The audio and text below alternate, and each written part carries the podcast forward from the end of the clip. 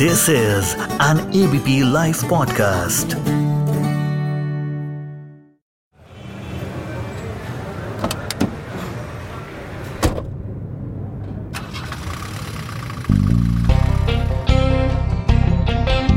Ignition on है seat belt लग चुकी है।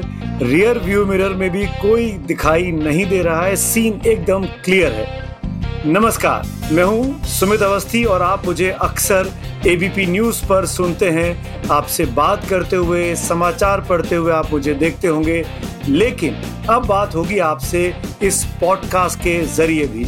इस पॉडकास्ट का नाम है कार में पत्रकार, जहाँ पे मैं करूँगा आपसे और किसी एक गेस्ट से कई सारी बातें शहर की भीड़ के बीचों बीच कार से रास्ते को नापते हुए। जी हाँ इस पॉडकास्ट में एक कार में रहेगा ये पत्रकार किसी एक गेस्ट के साथ और आप तक पहुंचाएँगे कई किस्से सीधे आपके कानों तक। तो चलिए, आज का एपिसोड शुरू करते हैं आज के मेहमान के साथ।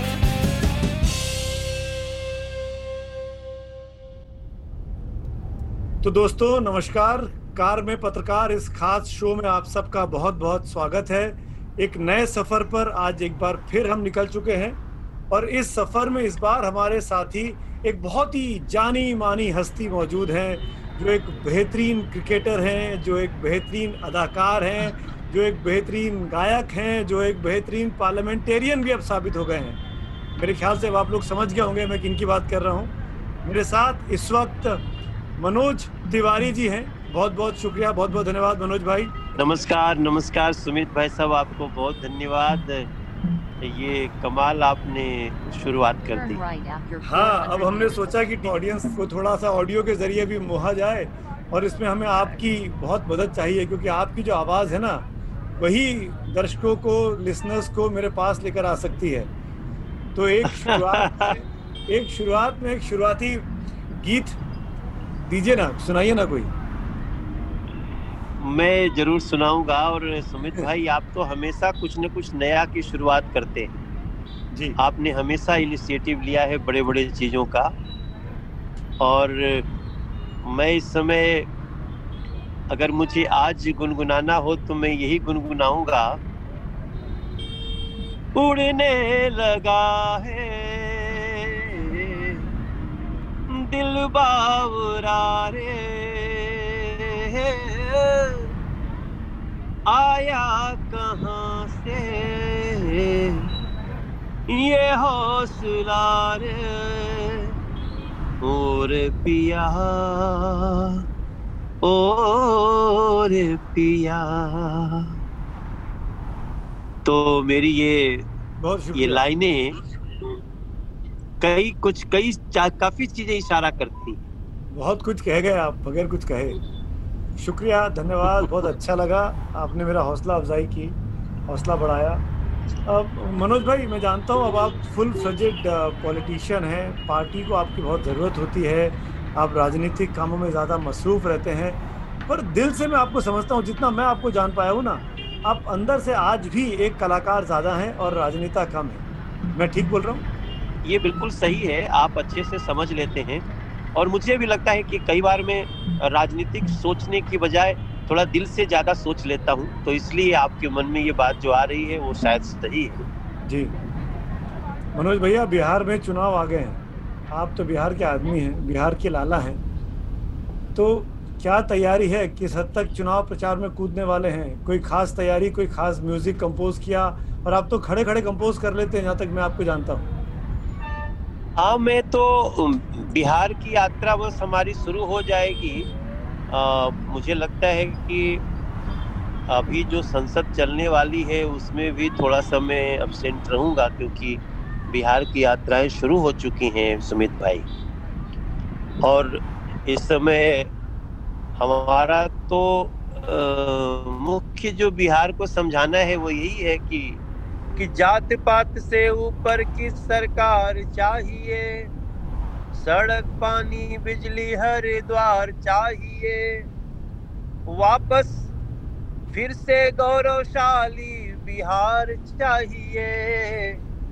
फिर से बीजेपी, एनडीए, बीजेपी। अब यही सही बात करूँगा और यही हमारा ध्येय है कि हम लोग जो गौरवशाली बिहार है जो आना शुरू हुआ है उसकी पराकाष्ठा पे पहुँचा जाए। बहुत खूब। मनोज भाई क्योंकि आपके राजनीतिक जीवन को और फिल्मी जीवन को तो कुछ लोग जानते हैं पढ़ते हैं इंटरनेट पर इन चीज़ें मिल जाती हैं।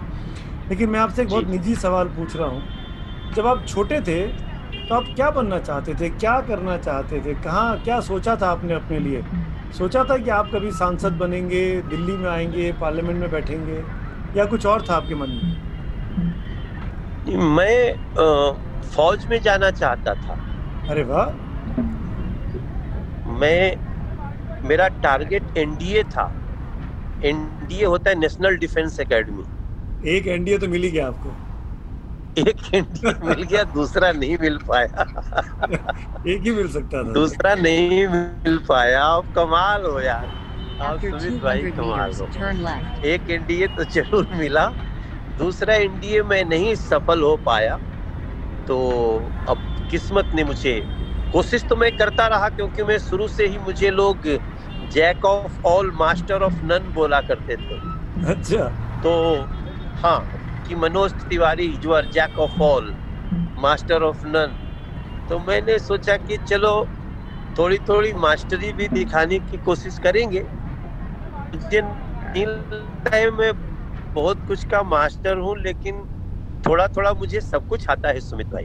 नहीं नहीं, आप मास्टर है सर क्योंकि मैं आपको निजी तौर पर जानता हूँ। बीते कम से कम पाँच सात सालों से आप क्लोजली आपको फॉलो कर रहा हूँ। दिल्ली में रह के पार्लियामेंट कवर करने के दौरान आपके साथ चुनावी कैंपेन देखने के बाद मैं ये कह सकता हूँ, तमाम अपने श्रोताओं को जो इसको सुन रहे हैं हमारे पॉडकास्ट को, कि मनोज तिवारी जितना अच्छा गाते हैं, समा बांधते हैं, उतना शानदार क्रिकेट खेलते हैं। और मनोज तिवारी को कोई क्रिकेट खेलता देख ले तो पहले बार बात में यही कहेगा कि अरे ये अगर खेल रहे होते तो आज धोनी के साथ टीम में, टीम का हिस्सा होते और धोनी के साथ कप्तान भी होते। ठीक बोल रहा हूँ मैं?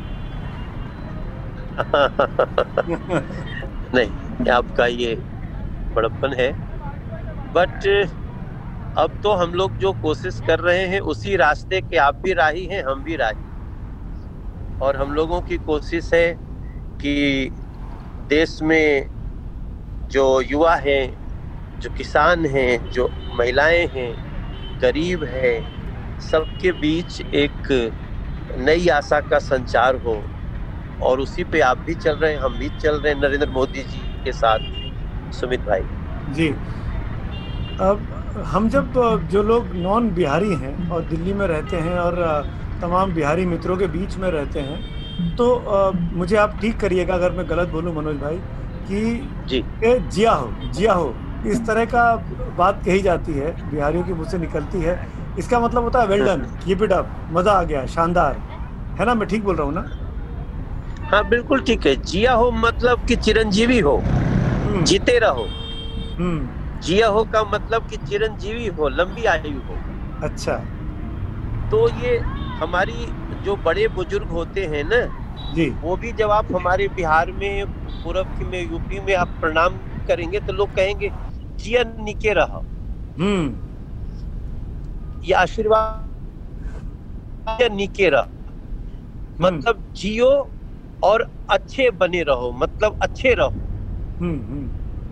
थोड़ा सा जब अंदर से प्रश्न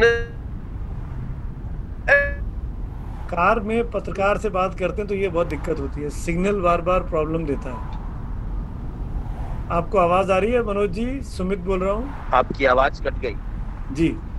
वो वही मैं बोल रहा हूँ जब कार में चलते चलते पत्रकारिता करो तो ये दिक्कतें आ जाती हैं कार में पत्रकार को। आ, आपको आवाज़ आ रही है अभी मनोज जी? मनोज जी क्या मुझे सुन पा रहे हैं? मनोज जी क्या आपको आवाज़ आ रही है? हम हेलो? जी जी मनोज जी आवाज़ आई आपकी। सुमित भाई। जी जी जी आप कहाँ अति विशिष्ट इलाके में गाड़ी चला रहे हैं? नहीं नहीं हम अपनी लोकसभा क्षेत्र में अच्छा ओके आप अपने इलाके में अच्छा अच्छा अच्छा, अच्छा। तो दिल्ली में रह के तो सिग्नल की दिक्कत नहीं होनी चाहिए पर आजकल कंजेशन के बीच। जी। हमारे कुछ लोग जो आपकी आवाज़ सुन रहे हैं जी। वो हमको बहुत बड़ा आदमी समझ रहे हैं। अरे आप हैं बड़े आदमी सर। अवस्थी बात कर रहे हैं हमारे सांसद मनोज भाई आप बड़े आदमी हैं आपसे बात करके हम बड़े आदमी बन गए अच्छा नहीं तो, आपकी बहुत ख्याति फैल चुकी है लोगों में और बहुत अच्छी बात है। उन सबका बहुत बहुत शुक्रिया तहे दिल से। लेकिन मनोज भाई ये सब आप लोगों का प्यार स्नेह है। मैं जो बात आपसे कर रहा था ना कि वो जिया हो और आपने समझाया कि चिरंजीवी रहो जिया हो बिहार के लाला। जी। ये ये गाना खूब फ़ेमस हुआ खूब चला। और दिल्ली में रहने वाले या नॉर्थ इंडिया में रहने वाले बहुत से लोग जो बिहार के नहीं हैं वो भी इस गाने को उतना ही गीत को उतना ही इंजॉय करते हैं जितना बिहार के लोग करते हैं। बिल्कुल ठीक कहा आपने। वो वही जिया हो आया न? हम्म। तो वो निश्चित रूप से बिहार का तो खैर वो बिहार एंथम बन गया है गाना वो। जी। और उस गाने ने बहुत बहुत कमाल का असर किया सुमित भाई क्योंकि हमारे बिहार में जैसे मैंने कहा ना जाति पात के ऊपर की सरकार चाहिए। हम्म। तो लोग जातियों में ज़्यादा बटे रहे तो ऐसे में जब ये गाना आया तो मुझे लगता है कि उस गाने ने बहुत लोगों को एक ही कास्ट बना दिया that is Bihar Bihari right तो उस गाने को लिखने वाले वरुण को हम्म। जो बीएचयू से आईटी कर रहे थे और उस गाने को बनवाने वाले अनुराग कश्यप को सबको मेरा धन्यवाद है और स्नेहा खानवलकर को जिन्होंने गाना कंपोज किया और मुझे गाने को दिया गया। तो नेकी और पूछ पूछ हम इंतज़ार कर रहे हैं। हो जिया हो बिहार के लाला। जिया तू हज़ार साल। हर जिया हो तू घोर भुआला जिया दस हज़ार साल। जिया तू हज़ार तनी नाची के, तनी गाई के, तनी नाची गाई सबके मन बहलावा ये भैया भैया भैया। हो अपने कर्म से अपने माटिक मान बढ़ावा ये भैया। तनी जान जला का गीत तेल पियावा ये भैया। तनी सांस फुला के तनी सांस फुला के फूकत धूल उड़ावा ये भैया भैया भैया। जिया हो बिहार के लाला। वाह, मनोज भाई, ये गाना सुन ना मज़ा आ जाता है। अच्छा एक चीज़ बताइए इस गाने से जितनी जितनी लोकप्रियता मिली फ़ेमस हुए आप, आपको लगता है कि इस तरह के एक एक एक टर्निंग पॉइंट की ज़रूरत अब हर कलाकार को अपने जीवन में पड़ती है, ताकि उसको मेन स्ट्रीम में जगह मिल जाए, अगर खासकर वो एक स्थानीय कलाकार है रीजनल कलाकार है। एक टर्निंग पॉइंट साबित होता है ऐसा मोमेंट एक बिल्कुल होता है सुमित भाई, और देखिए, अभी जो देश में चर्चा का विषय है कि छोटे शहरों से आए हुए आर्टिस्ट तो उनको इस तरह का एकाग एक दो प्रोग्राम मिल जाना भी, एक तो चांस मिल जाना उनको जीवन में अपनी फ़ील्ड में बहुत बड़ी हाइट दे जाता है। और ये इसी इसके लिए हर आर्टिस्ट उस अवसर की तलाश में लगा रहता है। हम्म। ये तो बहुत इम्पोर्टेंट बात आपने कही। आपने बहुत अच्छे समझा उसको क्योंकि हम तो चार हज़ार नौ सौ इकहत्तर गाना गा चुके अभी तक। अरे वाह। लेकिन अब जी मेरा चार हज़ार नौ सौ इकहत्तर गाना हो गया। मैंने चार हज़ार नौ सौ इकहत्तरवा गाना अभी अभी अयोध्या के ऊपर गाया है। तो सर फिर हाथ कंगन को आरती? नहीं मैंने अभी गाना गाया कि पाँच सदी के इंतज़ार को मिलकर हमें सजाना है। जहाँ जगत में राम पधारे उसी अयोध्या जाना है।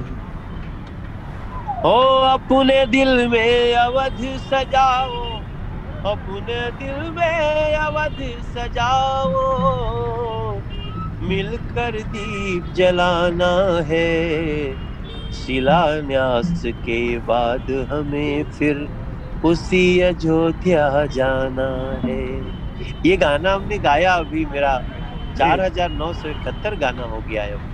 अरे लेकिन उसमें से देखिए कि बहुत हर गाने का अपना मीनिंग है लेकिन बॉलीवुड से एकाग ऐसा गाना मिल जाना गाना सौ भी मिल जाए लेकिन पहचान तो एक ही दो गाना बनता है सुमित भाई।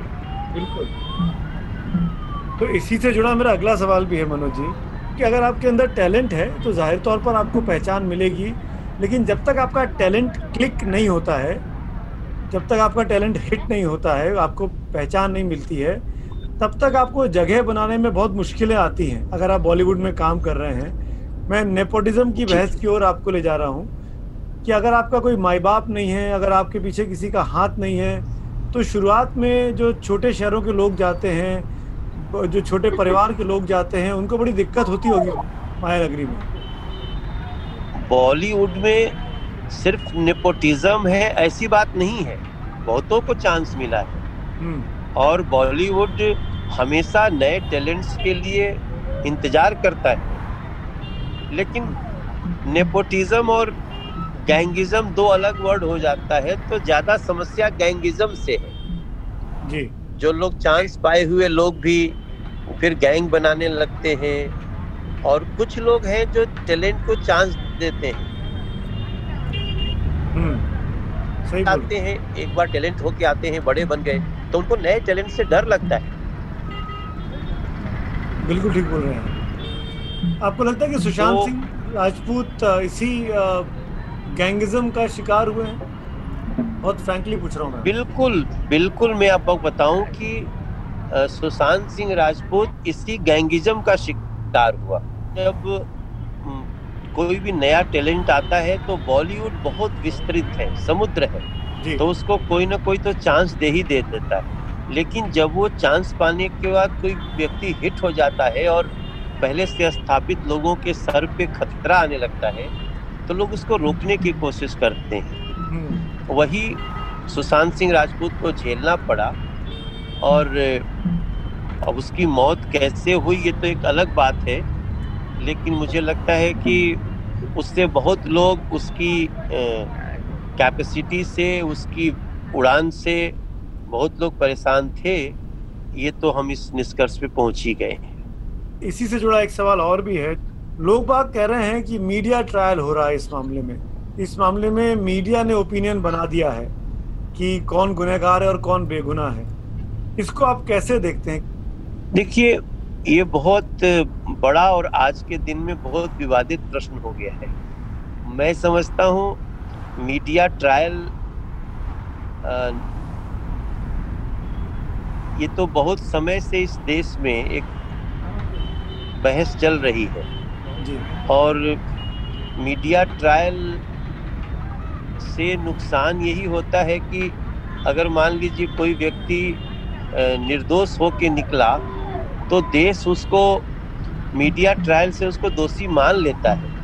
हम्म, तो ये एक समस्या तो आती है लेकिन हम्म। कई बार ऐसा भी होता है कि मीडिया ट्रायल होने से असली जो मुजरिम है वो बच बच मतलब बच के नहीं निकल सकता।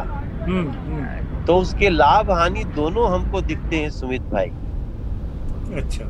अब ये मेरे बोल करके मैं आज कोई जोखिम नहीं लेना चाहता हूँ। लेकिन मेरा ये मानना है कि मीडिया को भी अ, सच्चाई के आधार पर ही कोई बातें जब कोई निश्चित हो जाए तभी दिखाना चाहिए। उनको भी जैसे मीडिया जज की भूमिका में भी है भाई साहब। हम्म, मीडिया के रिपोर्ट के बाद बहुत सारे निर्णय भी हुए हैं। और मीडिया के रिपोर्ट के बाद बहुत सारे राजनीतिक निर्णय होते हैं।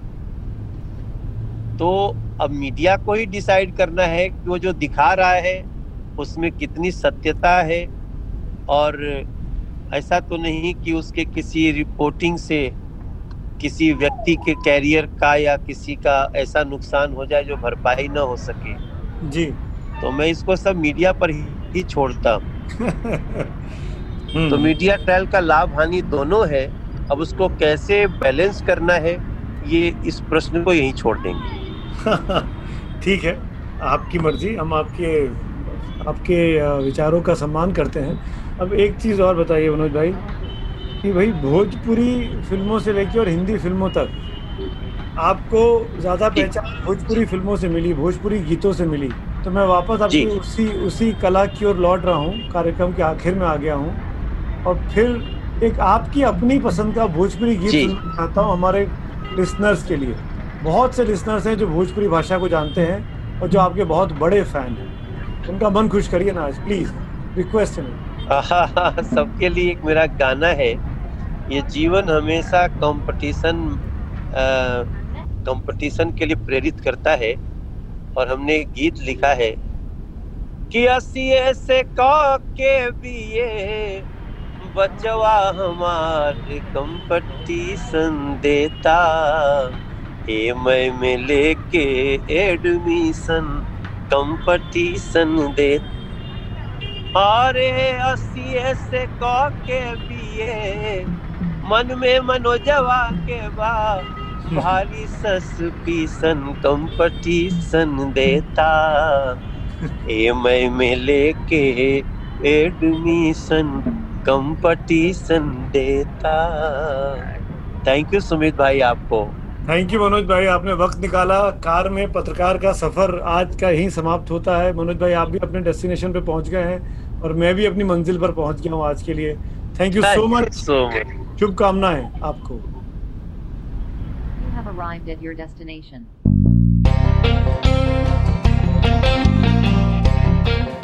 तो ये था आज का एपिसोड ऑफ़ कार में पत्रकार। वापस आऊँगा आपसे बात करने किसी और फ़ेमस चेहरे की आवाज़ के साथ। तब तक ज़िंदगी में खुश रहिए और सुनते रहिए ABP podcast bye bye